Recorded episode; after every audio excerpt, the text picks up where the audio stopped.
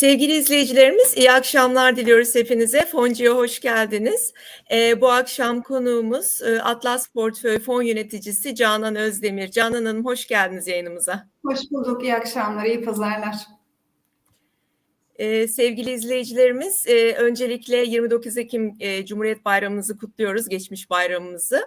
E, şimdi e, bu akşam e, Canan Hanım'la beraberiz. Canan Hanım, e, Atlas Portföy'ün birinci hisse senedi fonu, e, AHİ kodlu fonunu yönetiyor.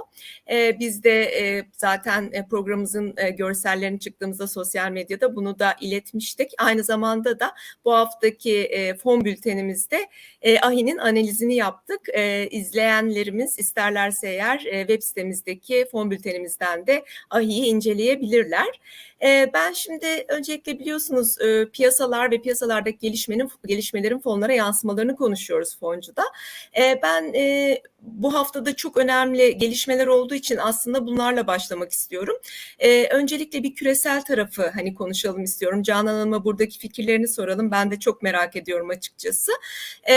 Burada salı günü açıklanacak olan aslında Fed'in faiz kararı var. 1-2 Kasım tarihlerinde yapacakları toplantı ve sonrasında karar. Aslında kararın ne olacağı 3 aşağı 5 yukarı belli ve piyasada bunu fiyatladı. 75 bas puan e, gelecek gibi duruyor. Ama esas önemli olan herhalde burada Powell'ın konuşmaları olacak değil mi Canan Hanım? Burada vereceğim mesajlar e, takip edilmesi gereken mesajlar olacak. Ne dersiniz? Evet. Siz neler düşünüyorsunuz? Evet, dediğiniz gibi artık 75 bas puanlık artış ee, hem fiyatlara yansımış durumda.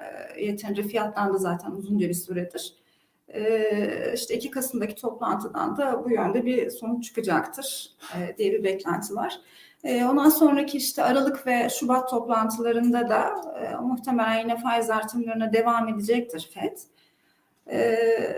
Burada beklenti asıl e, sizin bu haftaki bültende de değinmişsiniz. İşte bu hafta geçtiğimiz günlerde e, Wall Street Journal'da bir haber yayınlanmıştı. Orada işte Fed üyelerinin bazılarının artık faiz artışı konusunda yavaşlaması gerektiğine yönelik.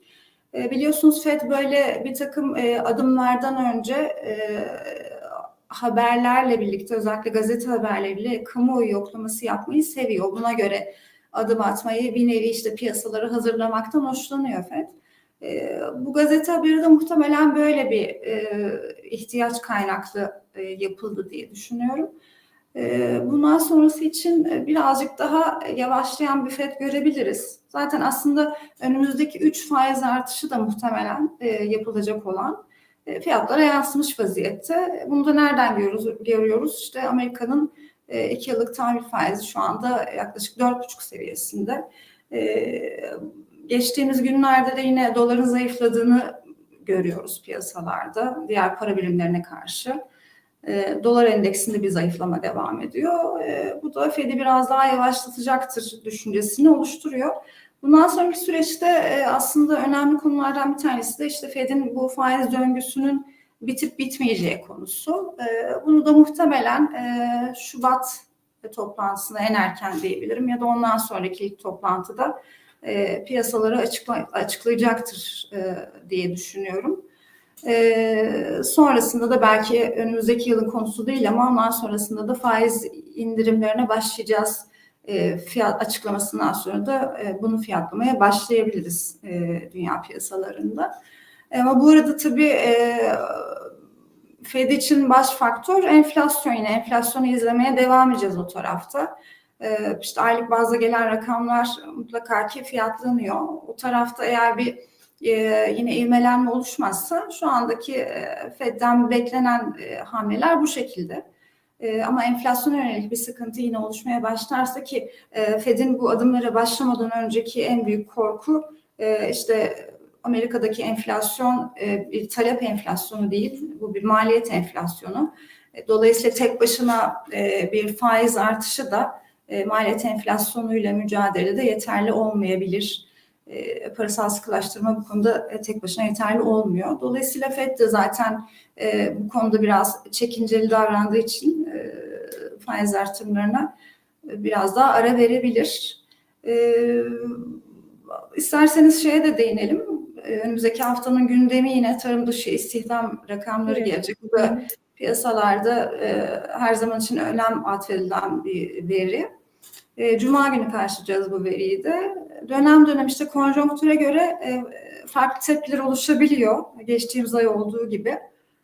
E, burada da e, beklentilerden bir miktar düşük rakamlar e, piyasaları mutlu ediyor. Son dönemdeki e, ivmelenme bu şekilde. Neden? İşte e, beklentilerden bir miktar düşük gelirse belki e, FED biraz daha e, çekinceli davranacaktır faiz artış konusunda e, şeklinde fiyatlanıyor ama beklentilerden çok düşük gelecek rakamlar da e, biraz piyasaları üzüyor, e, satışa sebebiyet veriyor. O da neden? İşte bu senenin neredeyse tümünde konuştuğumuz işte Amerika'da resesyon yaşanır mı korkusunu tetikleyeceği için çok düşük gelecek rakamlarda piyasalara biraz satış getiriyor. Ama tabii bu arada tüm bu hareketler, işte enflasyonla ilgili gelen verilerle ilgili sürekli bir volatilite yaratıyor piyasalarda. Finans piyasaları biliyorsunuz volatiliteyi sever ve bunu fiyatlamakta piyasaların baş görevi. Evet, e, dediğiniz gibi e, yani önümüzdeki hafta e, bir işte 2 Kasım'da bu Fed'in e, faiz kararı ve Powell'ın konuşması var. Sonra Cuma günü tarım dışı istihdam e, verisine bakacağız. E, geçen sefer bir miktar herhalde beklentilerin üzerinde gelmişti. Bu evet. sefer de benzer veya biraz altına inerse piyasalar için bu yine olumlu karşılanabilir. Bir de İngiltere Merkez Bankası bu hafta değil mi faiz Hı-hı. açıklayacak Canan Hanım. E, orada da e, epeyce sıkıntılı bir süreç yaşandı aslında. Şimdi yeni gelen evet Başbakan Sunak. E, o birazcık daha piyasa dostu diye biliniyor zannediyorum. E, orayla ilgili e, düşünceleriniz nasıldır İngiltere ile ilgili? E, orada yani piyasaların ana gündem maddesi şu anda e, Amerika ve FED. İşte e, İngiltere kaynaklı konular çok o kadar e, piyasaların e, şu anda fiyatladığı unsurlar değiller. Yoksa dönem dönem hem işte Çin'in işte e, Covid ile ilgili e, alacağı yeni kararlarla ilgili gelişmeler fiyatlanıyor. Bazen Avrupa'daki e, olası resesyon fiyatlanıyor ama majör bir değişiklik yaratacak bir unsur olacağını düşünmüyorum ben İngiltere tarafında. Evet. Peki şimdi bizim tarafa gelecek olursak bizde de 3 Kasım Perşembe günü e, TÜİ'nin açıkla, açıklayacağı enflasyon rakamları var e, detaylı olarak e, tüm alt kırılımlarda. E, burayı hani biraz e, konuşmak isterim. E, geçen hafta da e, e son enflasyon raporu gelmişti aslında Merkez Bankası'ndan. Şahap Kavcıoğlu'nda bir sunumu vardı, gelen sorular vardı e, ve Merkez Bankası yıl sonu için enflasyon tahminini 65.2'ye çekti %60'dan. E, sizin bu dönem için beklentileriniz nasıldır?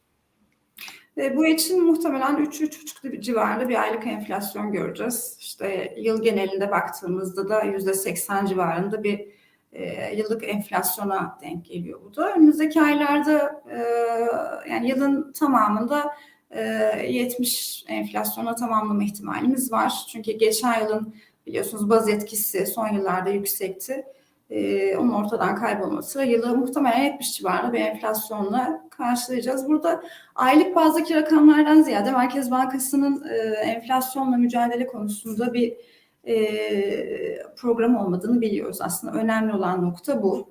E, burada tabii seçim sürecine gidiyor olmamız e, en önemli etken. İşte dolar bazında kişi başına milli gelir düşüyor. Dolayısıyla e, hükümet seçim sürecine, gerçi her seçim döneminde böyledir, yüksek bir büyüme ve e, canlı bir ekonomik aktiviteyle girmek istiyor. Dolayısıyla da enflasyonla mücadele konusu çok geri planda. En azından seçim dönemine kadar e, bu tarafta ciddi adımlar beklemiyorum. Ne olur? Belki e, işte küresel enerji maliyetlerinde bir gerileme söz konusu olursa e, ki o, şu anda da öyle bir durum görünmüyor mevcut şartlarda. Belki o zaman e, çok ufak bazı geri çekilmeler, çekilmeler olur enflasyonda ama dediğim gibi kalıcı e, ciddi bir e, geri çekilme enflasyonda beklemiyorum ben. Burada tabii yüksek gelecek rakamlardan sonra yine e, borsa tarafına yönelme, yüksek risk iştahının devam ettiği günler göreceğiz. İşte nedir burada da yine bir getiri arayışı işte geçen yıl Eylül ayından beri devam eden e, o döngüye yine devam etmiş olacağız. İşte şirket karlılıklarına olumlu yansıyacak bir yansıma beklentisi. E, yine risk iştahı olarak özellikle e, borsaya yansıyacaktır. Evet, e, tam da aslında ben de bunu e, söyleyecektim. E, enflasyon zamanlarında aslında e, şu anda olduğu gibi tek çıkış noktası borsa gibi gözüküyor. E, biz de e, e, enflasyonu yenenler e, isimli aslında bir sayfamız var. İyi Gelir'in fon platformunda. Burada sürekli olarak hem enflasyonun hem doların e, hem e, BIST 100'ün üzerinde kazandıran fonlarımızı yayınlıyoruz. Burada da e, işte geçtiğimiz günlerde baktığımızda gene e, sizin yönetmekte olduğunuz e, AHİ kodlu, bilmiyorum. AHİ diye kısaltıyor musunuz Ay? Evet, evet. Aynen Diyoruz. öyle. Tamam. evet. E, Atlas Portföy'ün birinci hisse senedi fonu e, yıllık yüz- yüzde 238 e, getirisi, e, yıllık enflasyon yüzde 83,5. Dolayısıyla bunun çok çok üzerinde iki katından daha fazla getiri elde etmiş, neredeyse üç katına yakın getiri elde etmiş e, olarak görüyoruz. Şimdi bir e, biz tabii başarınızdan dolayı da sizi tebrik ediyoruz Canan Hanım. Bir izleyicimizin sorusu var. Kadir Bey şunu sorar. Diyor ki e, portföy yönetim şirketlerinin ilk, be, ilk beşte yer alan hisse senedi yatırım fonları enak enflasyonu bile geçti. Özellikle do, e, dolar TL'deki büyük enerji birikmesi dikkate alırsak yabancı emtia fonları altın, gümüş, eurobond daha avantajlı değil mi bundan sonraki süreçte? Yani hisse fonları zaten kazandıracağı kadar kazandırdı mı demek istiyor belki de Kadir Bey. Şimdi şöyle e, geçtiğimiz Eylül ayından bu yana işte borsada getiri aracıyla birlikte işte önce ne gördük? İşte gayrimenkul, otomotiv o sektörlerde ciddi artışlar yaşandı.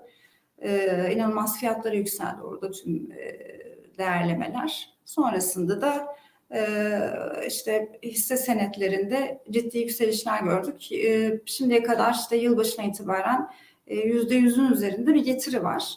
Ee, ama şirket bazında baktığımızda hala gidecek çok yolumuz var. Şimdi bir tanesi belki en e, büyük sebeplerinden bir tanesi işte seçim sürecinde oluyor olmamız. Dolayısıyla fiyatlamalar, fiyatlamalar hala devam ediyor. Hala ucuz şirketler var. E, dolayısıyla buradaki hareketler e, hala devam edecektir en azından seçim sürecine kadar. Şimdi yıl genelinde aslında e, en büyük negatiflik de Amerika tarafından geldi. Yılın başından bugüne kadar belki yılbaşında hatırlarsınız. Bu yılın en önemli gündemi şuydu. İşte e, Amerikan piyasaları, Amerikan borsaları çok yüksek değerlemelerde. E, işte oralarda bir düzeltme yaşanırsa e, biz çok ucuz evet ama oralardaki düzeltme bizde yansımayacak mı? E, bunun tam tersi bir fiyatlamaya şahit olduk aslında yılın genelinde. İşte Amerika e, yaklaşık 36 binli seviyelerdeydi yıl başında. İşte bugün gelinen noktada e, yıl içerisinde 30 binli seviyeleri gördüler. İşte e, son kapanışa göre de 33 bine yakın. Yani kabaca söylüyorum rakamları. E, ciddi düzeltmeler gördük orada. E, ama ne oldu? E, BIST'te e, çok ucuz BIST teması ortadan kayboldu. E, ve ciddi fiyatlamalar gördük. Yani çok ciddi kazançlar elde ettik.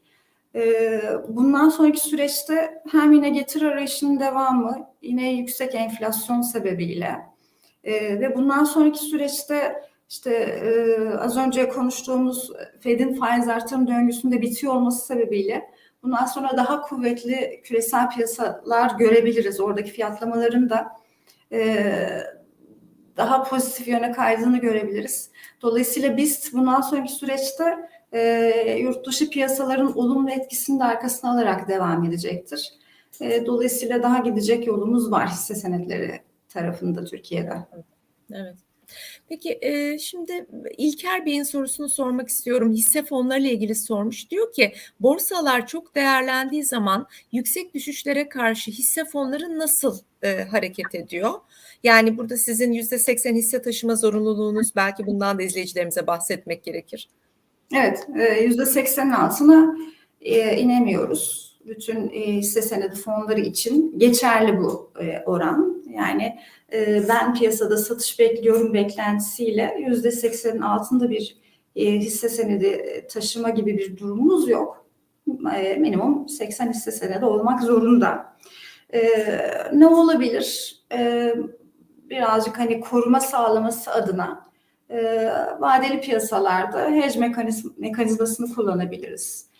Bu tip bir düşüş beklediğimiz zaman bir miktarda olsa e, korur. Yani tabii ki hani e, fon büyüklüğünü tamamıyla hedge yapmak mantıklı değildir ama e, bir miktar burada hedge meka- mekanizması da kullanılabilir. E, ama şimdiye kadar kullanmadım. Hani en azından bu yılın tamamında böyle bir gereksinim doğmadı piyasalarda. E, bundan sonra da hani seçimden sonraki sürece kadar e, böyle bir şey gerek olacağını da düşünmüyorum. Zaten minimum e, 80 ama ben 95 e, hissenin altında neredeyse hiç düşmedim yıl genelinde. Evet, e, ben de en son Cuma günü baktığımda yüzde 93-94 civarındaydı Çok hisselerim. saatlik E, taşıdığım evet. zamanlar da oluyor ama evet, Evet. e, genelde Aha. 95, 93 Evet. o civarlarda. Peki Canan Hanım, Emre Bey'in sorusu. Ee, Şimdi bu seçimler oldu bitti diyelim ki. Aslında ben e, öndeki hikayeyi ben e, kurguluyorum birazcık. Onun sorusu biraz daha kısa ama e, ve faizleri yükseltmeye başladı Merkez Bankası. E, Bundan fonlar zarar görür mü diye sormuş Emre Bey. Şimdi şöyle aslında Türkiye ekonomisiyle e, bizde yani Türkiye'de borsada faaliyet gösteren şirketleri ayrı ayrı değerlendirmek lazım. E, Türkiye ekonomisindeki riskler ortada. E, Orada bambaşka fiyatlamalar var. E, sonuçta ekonominin geldiği noktanın hani çok da parlak olmadığını hepimiz farkındayız. E, işte e, cari açımız bir taraftan sıkıntı, bir taraftan işte bütçe üzerinde ciddi bir yük var. Ee, Son dönemde işte KKM kaynaklı. Ee, Bir faiz artırım, faiz indirim özür dilerim döngüsü içerisindeyiz. Bunların hepsi e, Türkiye ekonomisinin kırılganlıklarını arttıran unsurlar tabii ki.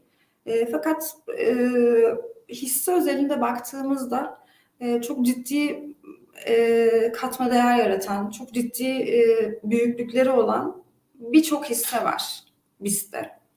Ee, sürekli de yeni hisseler gelmeye devam ediyor aslında.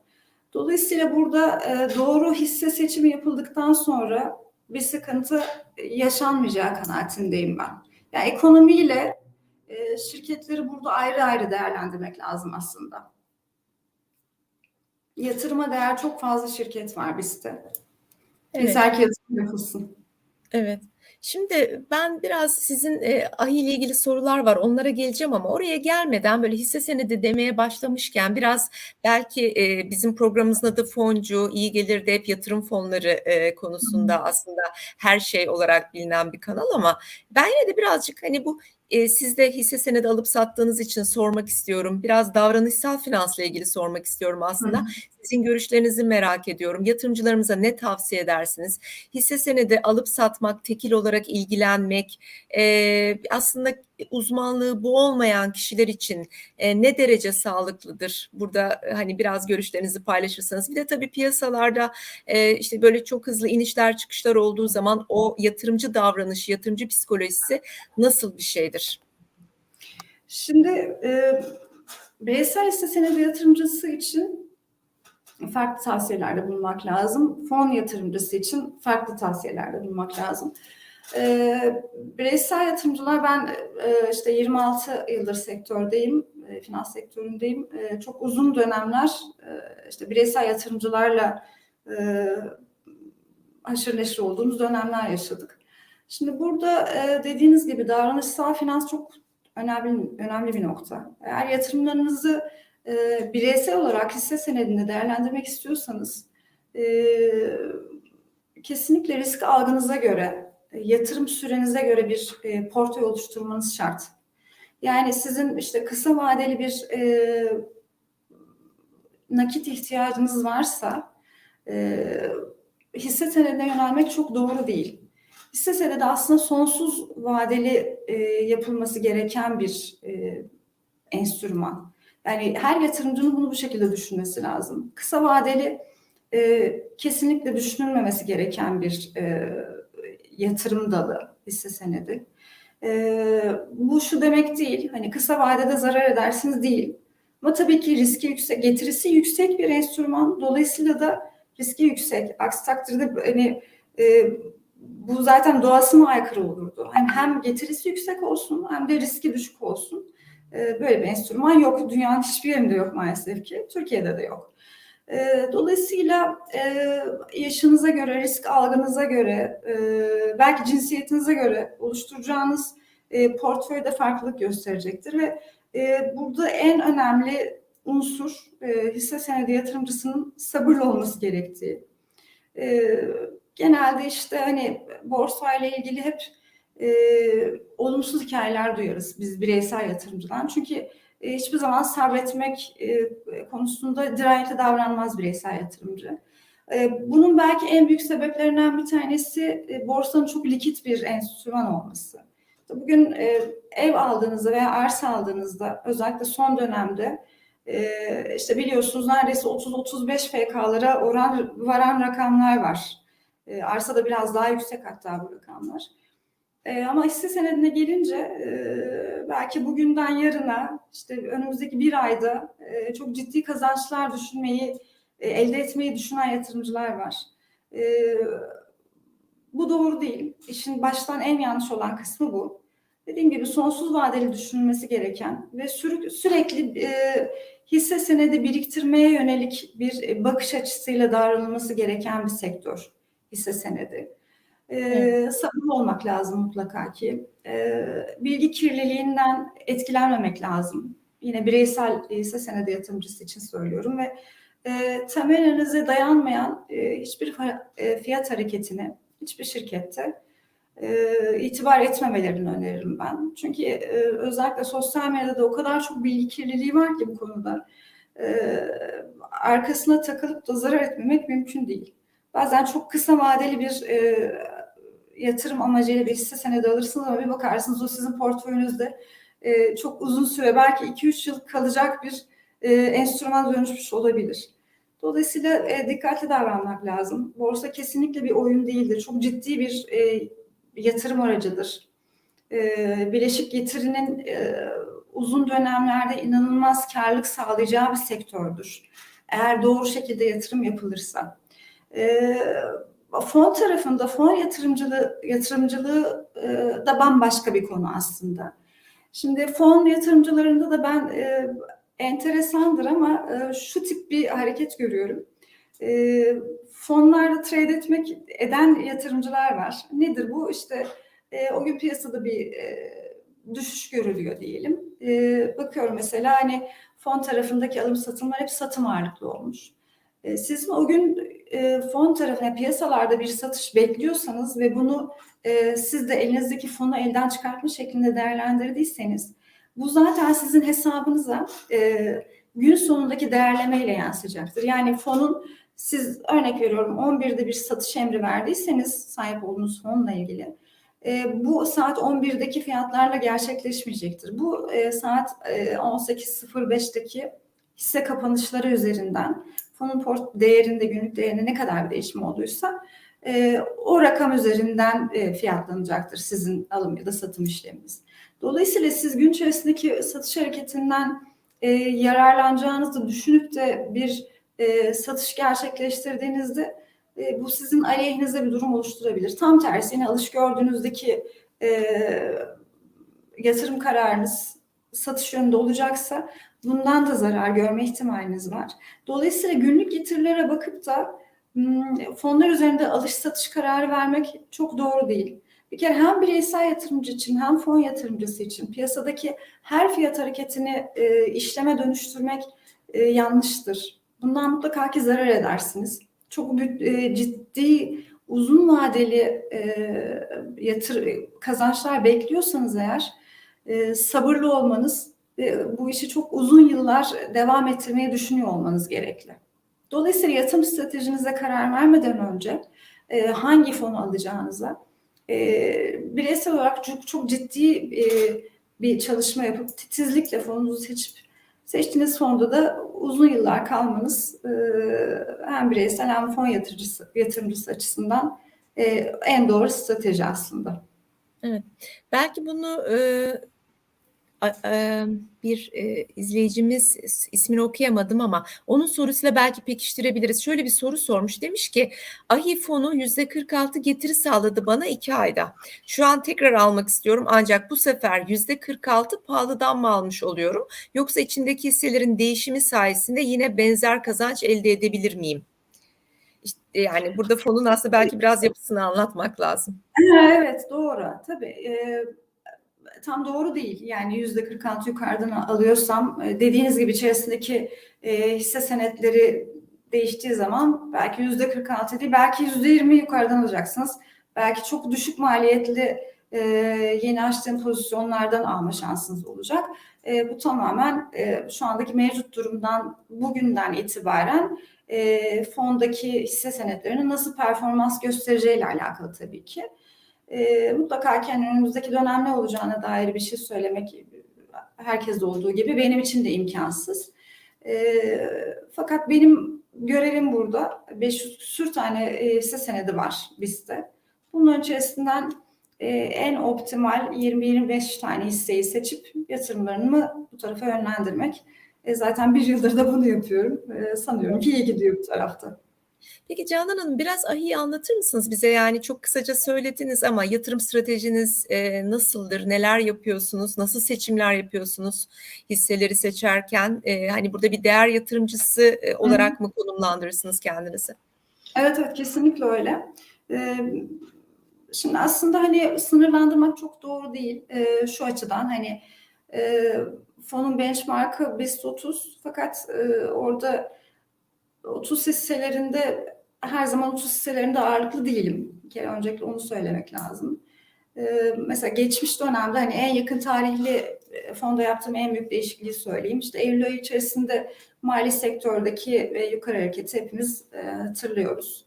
E, yaklaşık 10-15 günlük bir süreç içerisinde bankaların e, %80'lerin üzerinde prim yaptığı bir dönem yaşadık.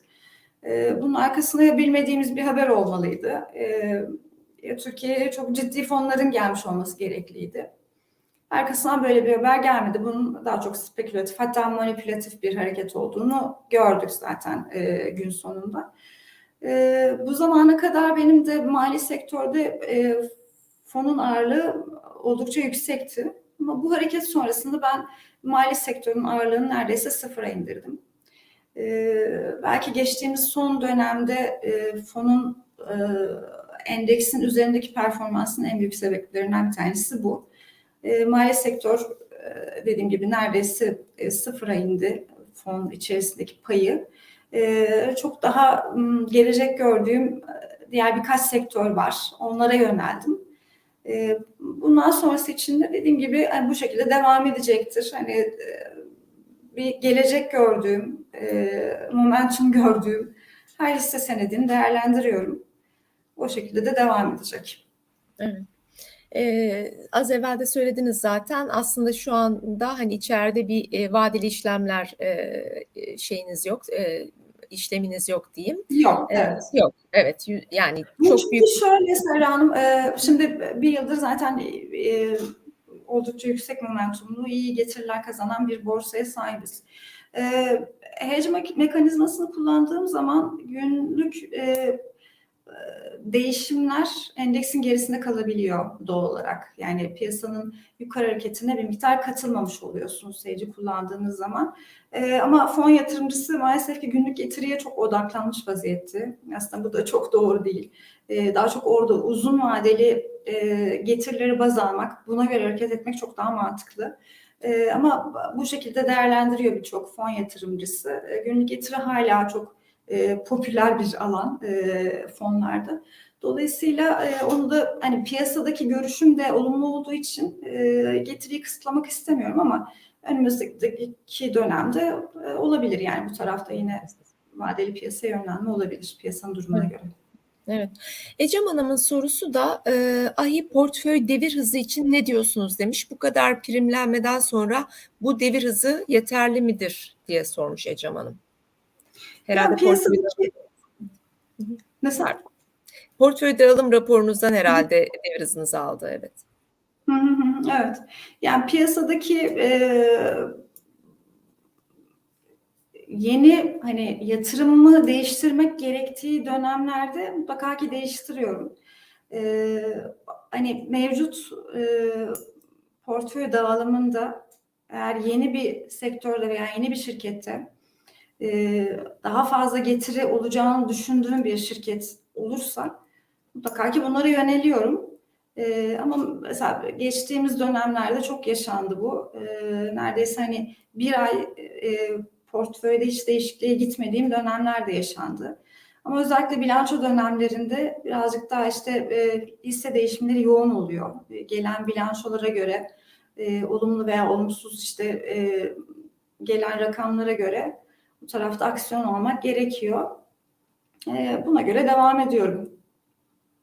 E, Evet. E, izleyicimiz Savaş Bey Ahi'nin kaç senedir işlem yaptığını sormuş. Kaç yıllık bir fon olduğunu sormuş. Ben de şimdi hatırlamaya çalıştım Ee, ama 2015. Ya ben bir yıldır e, Aİ'de görevdeyim ama e, fonun kuruluşu eski 2015. 2015 7, Hı hı. yıllık bir fon değil mi? Ama siz Evet, bir yıldır evet. yönetiyorsunuz. Evet. Ben bir yıldır yönetiyorum evet. Evet. Baransel Bey'in sorusu aslında bunu Canan Hanım yanıtlamış oldu ama Ahi'nin aktif mi pasif mi yönetim tarzı e, birebir aslında aktif yönetim var Evet, evet. Evet. Aktif Ee, yönetilmek aslında şöyle, e, aktif yönetilmek aslında her zaman için bir avantaj değildir. E, aktif yönetimden kasıt şu anlaşılmamalı. Hani e, sürekli hisse senetlerinde bir değişiklik yapıyorum anlamına gelmemesi lazım burada. Ben genelde pozisyonlarımı e, yüzde yüz getiri sağlamak e, bakışıyla açıyorum. Yani işte e, yüzde beşlik veya yüzde onluk bir e, potansiyel gördüğüm bir e, hisse senedi pozisyonu açmıyorum. Minimum yüzde yüz hatta yüzde yüzün üzerinde e, bu sene gel, gerçi yani çok baz alınacak bir sene değil ama yüzde 200, yüzde 300 karda olduğum ve hala devam ettirdiğim e, birçok pozisyonum var. E, ilave ettiğim yani mevcut pozisyonlardaki e, yatırımlarımı arttırdığım hisse pozisyonları var ama dediğim gibi orada e, aktif yönetiyor olmak e, çok işlem yapıyor olmak anlamına da gelmemeli aslında. E, uzun vadeli yüksek getiriler aslında e, pozisyonu koruyarak sağlanıyor piyasada. Evet. E, A- Alp Bey'in, Alp Yazgan'ın da sorusu BIST 100 dışı hisse senedi alımı yapıyor musunuz diye sormuş. Evet, yoğun olarak. Ya, Yoğun BIST 100'deki ağırlığım da fazla. E, BIST 30'da çok fazla değil ağırlığım. E, ama özellikle son dönemde hani e, 100 dışına çıktığımda oluyor. Evet. Bir de e, gene Haydar Bey'in sorunuzla ilgili şey e, özür dilerim fonunuzla ilgili, ilgili sorusu. AHİ ile ilgili. Bu ay pek çok hisse senedi fonu negatif değer yazdığı günlerde AHİ pozitif ayrıştı. Bunu nasıl açıklarsınız demiş. Şimdi şöyle oradaki en büyük unsur e, AHİ'nin e, benzerlerine göre yani benzer getirideki fonlara göre fon büyüklüğünün çok büyük olmaması. Burada benim en büyük avantajım hareket esnekliği sağlıyor bana. Aslında çok basit bir matematik var burada. İşte içerisinde 1 milyar büyüklük olan bir fon düşünün. Burada herhangi bir sektörde, herhangi bir hissede, özellikle hani küçük tahta diye tabir ettiğimiz hisselerde e, yatırım yapmak için işte bir milyarlık bir fon için burada belki 50-60 milyonluk bir e, hisse alımı yapması gerekir. E, küçük bir hissede alım yapacaksa eğer e, bu fon. E, fakat benim e, fon büyüklüğüm işte Cuma kapanışı itibariyle 202 milyon civarında. Benim e, hisse herhangi küçük tahtalı bir hissede e, yaklaşık 10-12 milyonluk bir e, alım yaparsam eğer e, portföy içerisinde, portföyün genel içerisinde e, ciddi bir alım yapmış oluyorum ve portföyün günlük değerine e, olumlu yansıması olabiliyor. Bilmiyorum anlatabildim mi ama. E, dolayısıyla fonun büyüklüğünün benzerlerine göre küçük olması benim için bir avantaj ve ee, dediğim gibi bana bir esneklik kazandırıyor burada. Ama fon büyüdükçe e, tabii ki bu kadar esnek olunamayabiliyor. E, son dönemde e, en büyük artısı bu oldu. Tabii hisse seçimlerinin e, doğru yapılmış olmasının da e, hisse büyüklüğü dışında e, önemli bir etkisi de var tabii ki. E, son dönemdeki e, hisse seçimlerim hep e, endeksin çok çok üzerinde getiriler sağladılar. Bu şekilde de devam ediyor. Evet. E, bir de bir izleyicimiz gene e, Canan Hanım e, sadece tek başına mı fonu fonu yönetiyor? Kapta sadece onu görüyoruz demişler. Evet, Yoksa evet. kişi- Evet, Hı hı. yok hayır. Yalnız. Evet, tek- bir Hı hı. de Ayhan Bey'in sorusu serbest fon yönetiyor mu Canan Hanım diye sormuşlar. E, serbest fon var, e, iki tane daha yönetim ama onlar aktif yönetilmiyor. Çok bireysel yatırımcıya yönelik değiller. İkisi de serbest fon. E, bir tanesi Tefas'ta işlem görmüyor, diğeri görüyor ama onlar dediğim gibi aktif yönetilen fonlar değiller. Birazcık daha farklı yatırım stratejileri. Aslında hani risk değeri olarak e, belki AHİ aynı değere sahipler ama serbest fonlarda yoğunlaşma daha fazla olabiliyor biliyorsunuz. E, dolayısıyla e, bireysel yatırımcı için çok e, uygun fonlar değil bunlar. Bir de Selim Bey'in sorusu, Selim Örsan katıl üyemiz. E, fon ne kadar büyüklüğe ulaşırsa alıma kapatmayı düşünürsünüz? Atlas portföyde bu gündeme geldi mi hiç diye sormuş. Yok, fon büyüklüğü şu anda hiç e, alıma kapatılacak bir seviyede değil zaten. Yani yüzde dört buçukluk bir doluluk oranı, oranına sahip ahi. E, henüz onları konuşmak için çok erken. Umarım onları konuşacağımız günler de gelir ama çok erken Evet. şu an. Evet.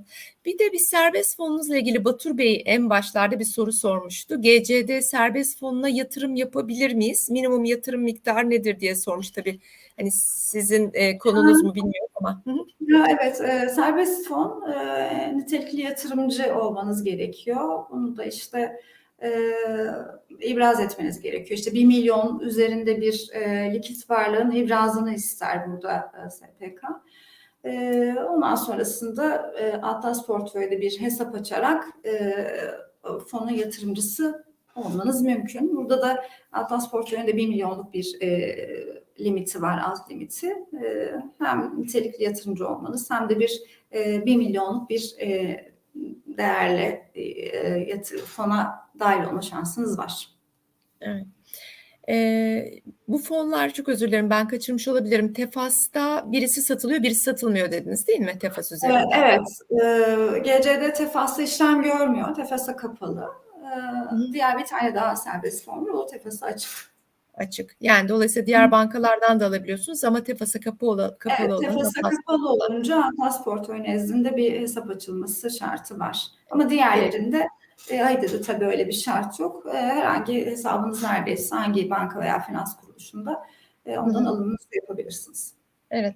Ben de izleyicilerimize haftaya cumartesi akşamı e, hisse senedi fonlarıyla ilgili bir eğitim yapacağız. Onu buradan duyurayım. 5 Kasım cumartesi akşamı. E, daha önce yapmamıştık böyle bir eğitim. İlk defa düzenleyeceğiz. E, linkini de bu e, videonun açıklamalar kısmına bırakırız. E, şimdi ben e, birazcık yurt dışı piyasalardan bir soru var Canan Hanım. Onu sormak istiyorum. Caner Bey'in sorusu. Caner Çolak. E, 8 Kasım'daki Amerika'da ara seçimler var. Buna işaret ediyor. E, ve diyor ki Amerikan borsaları genelde seçim dönemlerinde rally yaparlar. Gene böyle bir rally görür müyüz acaba? Sizin beklentileriniz nelerdir?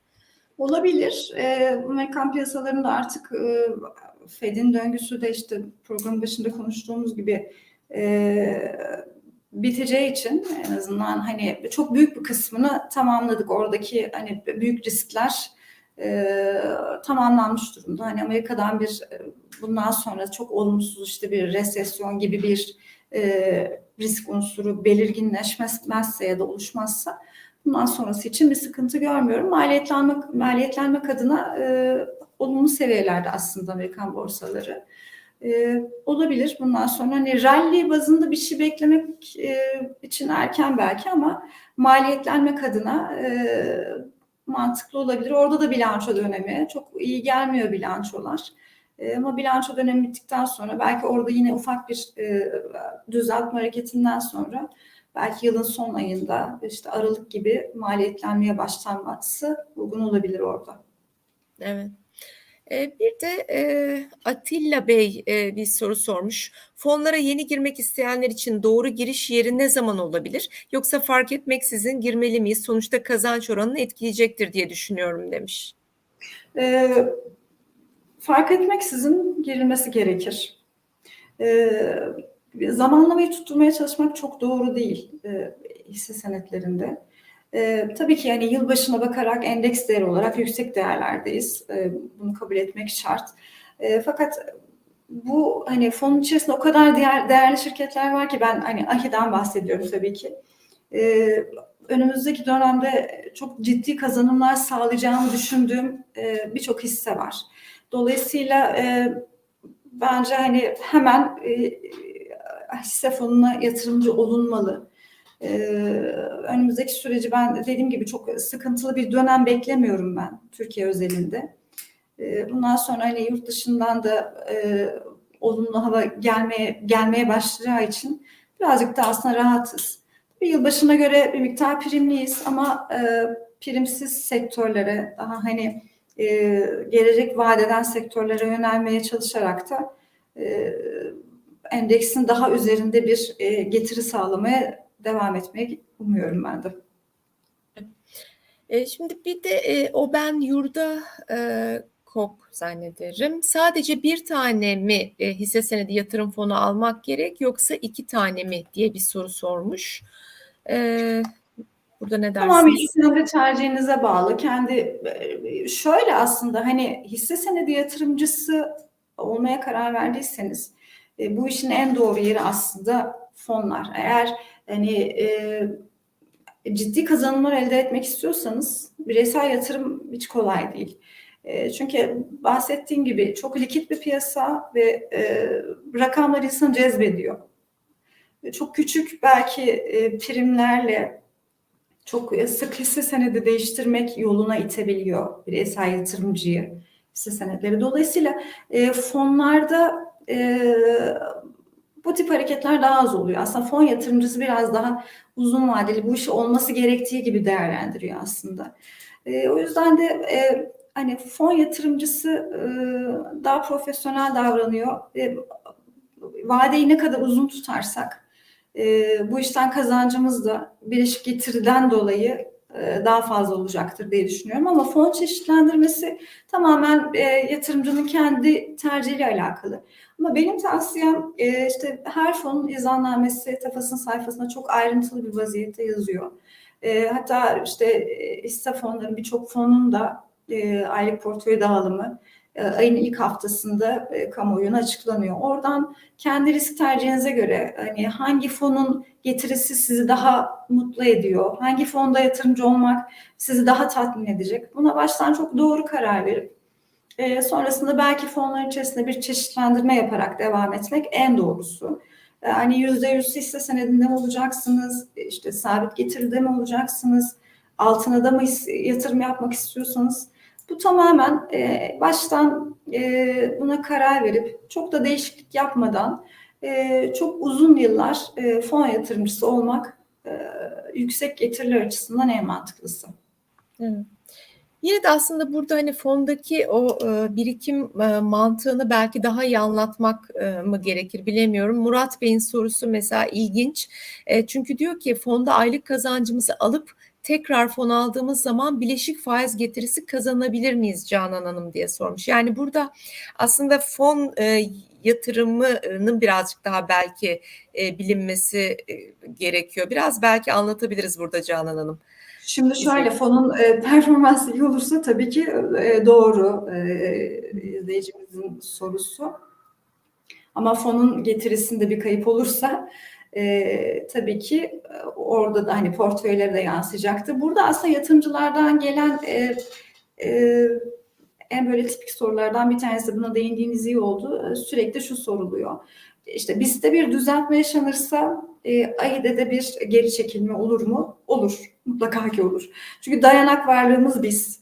E, borsada bir geri çekilme olursa mutlaka ki fonun getirisinde de e, negatif değerlemeler olacaktır. E, ama buradaki amaç temel olarak hani endeksten e, daha az kayıp yaşamak. Nasıl endeksten çok daha fazla getiriye sahip olduysa son bir yıldır dahi bundan sonrası için de e, endeksten daha az kayıp yaşamak e, düşüş zamanlarında. Yükselişte de her zaman için endeksten e, daha fazla bir e, değer yaratım kazanmak en büyük amacım zaten bütün motivasyonum da bu yönde.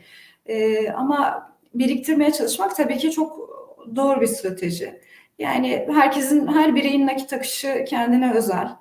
E, kendi nakit akışınıza göre her ay e, arttırabildiğiniz kadar fonu arttırmak e, aslında e, gelecek e, yatırımı için yapılabilecek en güzel şey. Düzenli olarak alımlara devam etmek. Düzenli olarak satım değil yani. Evet, alım yapmak. Serdar Hı. Bey de diyor ki yüksek getirili bir fon olmasına rağmen fon büyüklüğü neden hala 200 milyon TL seviyesinde bulunuyor diye sormuş.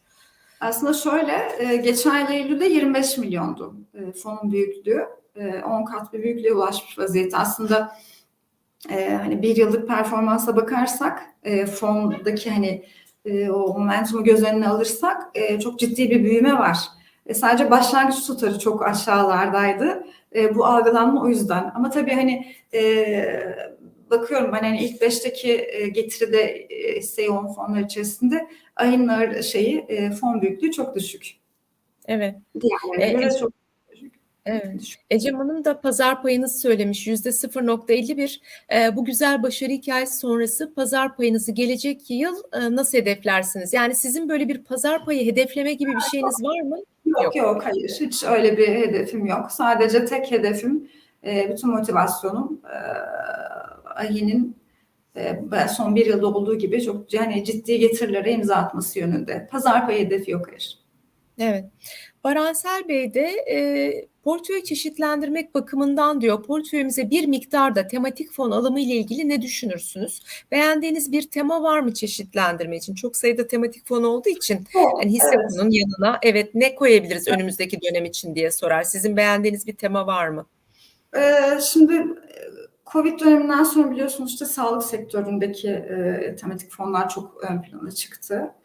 E, işte gıda çok ön plandaydı o zamanlar. E, son dönemde e, Türkiye'de olduğu gibi dünyada da belki işte yenilenebilir enerji e, alanında çok ciddi gelişmeler ve talepler var.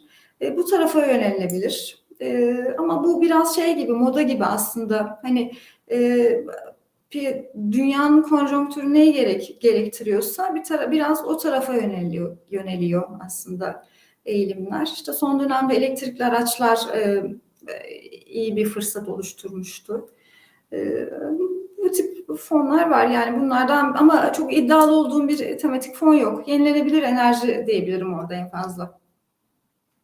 Evet, e, bir de tarımla ilgili aslında bir soru gelmişti. Ben aslında aklımdakini sorayım soruyu bulana kadar bu tahıl koridorunun kapatılması ile ilgili bir e, e, söylem var biliyorsunuz son e, 3-4 gündür. Bununla ilgili yani görüşleriniz var mıdır? Hani bu tarafı takip ediyor musunuz tarım emtia fonlarını? Evet evet onu iyi söylediniz aslında tarım emtialarını unutmuştum ben. O aslında Covid'den bağımsız artan dünya nüfusu sebebiyle e, tarımsal emtialar her zaman için bundan sonra e, değerli olmaya devam edecektir. E, o tarafta yatırım yapmak da mantıklı bence. Yani belki e, en e, modası geçmeyecek tematik fonlar e, tarımsal emtialar olabilir. Yani bundan sonraki her süreçte e, bir miktar hani e, fona e, pay verilmesi gereken bir fon bence bu. Evet, tarımsal emtia fonu. Hı hı. Ee, Canan son iki soruya geçeceğim. Bir tanesi Nurullah Bey'in sorusu. Nurullah Aksu e, der ki seçime kadar yüksek riskli bir portföy taşımak ne kadar uygun Türkiye piyasaları için? Ee, BIST mi, yurt dışı piyasalar mı getiri potansiyeli daha yüksek olur e, sizin görüşünüz? Şimdi şöyle, e, az önce de konuştuk. Yılbaşındaki e, 2022'nin başındaki temayı hatırlayalım. İşte bütün e, dünya borsaları çok primli, BIST ucuz. Dünya borsalarına satış gelecek, BIST de bundan etkilenecek. Genel tema bu yöndeydi. E, geldiğimiz noktada ne oldu? Evet dünya piyasaları e, ciddi satışlarla karşılaştı. Hem e, Amerika hem Avrupa. E, Avrupa işte resesyon kaynaklı e, ciddi satışlar yaşandı. E, Türkiye'de de yüzde yüzün üzerinde bir getiri gördük. Şimdi benim yılbaşındaki ana temaya, bakarak e, AHİ'de de çok defansif bir e, portföy dağılım oluşturmam gerekirdi aslında. E, ama yılbaşına itibaren özellikle geçtiğimiz Eylül ayından itibaren e, Merkez Bankası'nın ilk e, faiz indirim hamlesinden sonra ondan sonra da zaten enflasyonda ivme, ivmelenme başladı. E, ondan sonra hep e, hissenin ön planda olacağı bir e, yıl yaşayacağımızı öngörüyordum o dönemlerde de. Nitekim de böyle oldu. E, bundan sonrası için de e, en azından seçime kadar yine yüksek e, riskli bir portföy oluşturmanın daha mantıklı olacağı görüşündeyim. Seçimden sonra bu değişecek midir? Seçimden sonra da belki bambaşka sektörlere yöneleceğim ben AHİ'de. E, şu anda hiç hani e, portföyde, portföyde bulunmayan, şimdiye kadar hiç ver, yer vermediğim belki bir sektör olacak bundan sonrası için. Dolayısıyla orada önemli olan e, hisse seçimi kesinlikle. Yani e, doğru hisseyi doğru zamanda alabilmek en e, mantıklısı. E, burada aslında Ereğli bu yıl için çok e, tipik bir örnek bilmiyorum zamanımız kaldı mı ona değinebilirim biraz. E, şimdi e, Ereğli işte hepimizin bildiği gibi çok büyük bir sanayi devi. E, çok büyük bir şirket. E, 100 milyarın üzerinde piyasa değeri olan bir şirket. E, yılın geneline baktığımızda Ereğli'nin yılbaşındaki fiyatı yanılmıyorsam 25'li seviyelerdeydi. İşte Cuma kapanışı da 29 seviyesinde. Şimdi endeksin %100'ün üzerinde prim yaptığı bir yılda Ereğli'nin bu hareketi çok enteresan. E, son bilançosu da işte %37'lik bir e, kar artışı açıkladı. E, tabii ki olumsuz işte %70'in üzerinde enflasyon olan bir ülkede böyle bir e, kar rakamı tabii ki piyasa şey yatırımcıyı mutlu etmedi. Nedir bu Ereğli'nin hareketindeki gerekçe? Ee, Ereğli büyük bir çelik üreticisi bir firma. Ee, dünyada çelik üretimi düştü. Ee, Türkiye'de dünyadakinin iki katı kadar, neredeyse yüzde dokuza bir düşüş var çelik üretiminde Türkiye'de. Ereğli bir taraftan en büyük darbeyi bu taraftan aldı. Bir taraftan enerji maliyetleri e, Ereğli'nin e, maliyetlerini artırması açısından e, ciddi bir sıkıntı yarattı. Sonuç olarak da Ereğli'nin fiyatında e, eğer ki yılbaşında almış olsaydınız Ereğli'yi, Ereğli gibi büyük katma değerli bir şirketi e, enflasyon bazında özellikle işte alternatif maliyetine baktığımızda çok, çok ciddi zararda olmuş olurdunuz.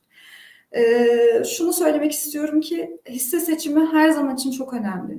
Ereğli gibi bir şirkette endeksin %100 prim yaptığı bir yılda Ereğli'nin prim yapmayacağını yaşıyorsak eğer e, hangi hisseyi aldığınız kadar hangi fiyattan ve e, hangi öngörüyle aldığınız çok önemli. E, bu demek değildir ki önümüzdeki dönemde Ereğli'de kötü performanslar göreceğiz. İşte Eylül ayı rakamlarına göre çelik üretiminde e, ve talepte bir miktar artış var. E, bundan sonrasında belki Ereğli için e, daha momentumlu bir dönem başlayacak olabilir. Dolayısıyla e, hangi hisseyi hangi fiyattan, hangi beklentiyle, hangi konjonktürde aldığınız çok önemli. Ee, eğer bundaki bu e, tercihleriniz doğruysa eğer e, ciddi kazançlar sağlamakta her zaman için mümkün piyasada. Evet. Ee, şimdi son sorumuza geçeceğim ama ondan önce e, bir e, ufak duyuru yapmak istiyorum tekrar izleyicilerimize. Geçen gün gene bir izleyicimiz uyardı.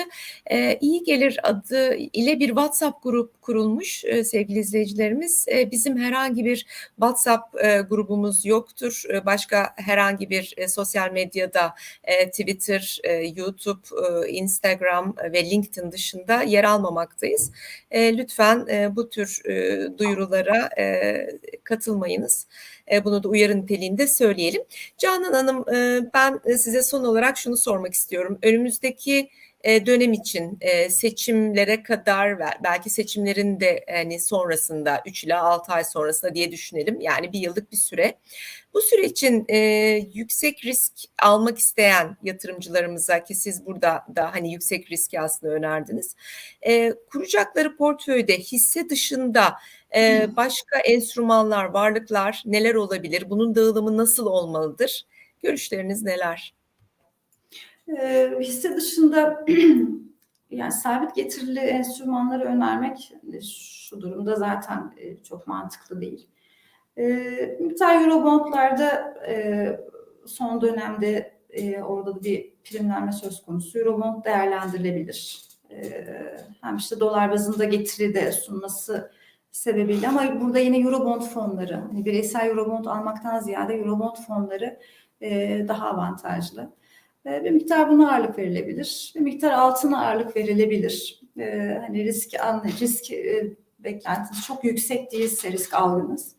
E, altın hani e, Amerika'nın faiz döngüsünün sona ermesi sebebiyle birazcık orada bir ivmelenme yaşanılabilir. E, çok miktarda olmamak kaydıyla e, bu iki enstrümana ağırlık verilebilir. Ama ağırlık her zaman için e, hisse senedinde olmaz diye düşünüyorum. Evet, peki. Çok çok teşekkür ediyoruz Canan Hanım verdiğiniz bilgiler için. Çok sağ olun. Teşekkür ederim. Sevgili izleyicilerimiz, e, programımızı izlediğiniz için teşekkür ediyoruz. Hepinize çok güzel, bol kazançlı bir hafta diliyoruz. Hoşçakalın.